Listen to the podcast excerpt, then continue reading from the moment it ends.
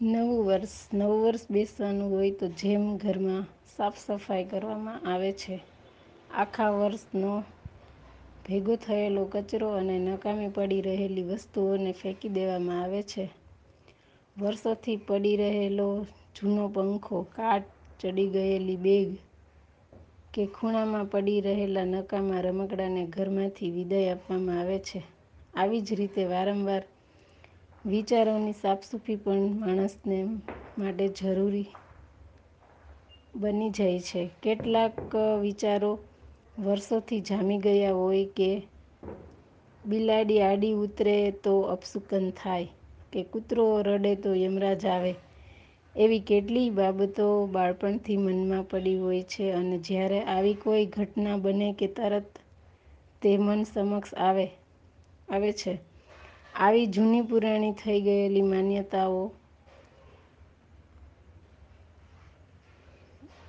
મન પરથી મનનો મેલ સાફ કરવો જોઈએ. અમુક જાતિ અવાજ, ગુણ, દુર્ગુણ ધરાવતી હોય.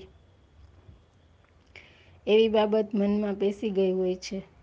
એવી જ રીતે પૂર્વગ્રહો નકામી વિચારધારા કે પછી એક પ્રકારની કારણ વિનાની સુરતી, સુસ્તી હોય તેને મનમાંથી વિદાય આપવી જોઈએ. એ આપણા મગજ પર કાબુ ધરાવે છે અને પછી એના પરથી આપણું નિયંત્રણ ચાલ્યું જાય છે. વ્યક્તિ જૂનવાણી, વસ્ત્ર પરિધાન કે પછી વર્ષો પહેલાંના વ્યવહારો અને અર્થ વિનાના વિધિ વિધાનોનું પાલન કરતો હોય છે. આ અંગે ક્યારેય કશો વિચાર કરતો નથી. એ બદલાયેલી પરિસ્થિતિ કે સામાજિક પરિવેશને અવગ્યા કરીને જૂની પુરાણી માનસિકતામાંથી બહાર આવતો નથી.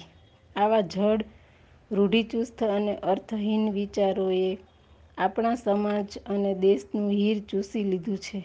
દર દિવાળીએ આવા મનના કચરાને સાફ કરવાનું રાખીએ તો કેવું?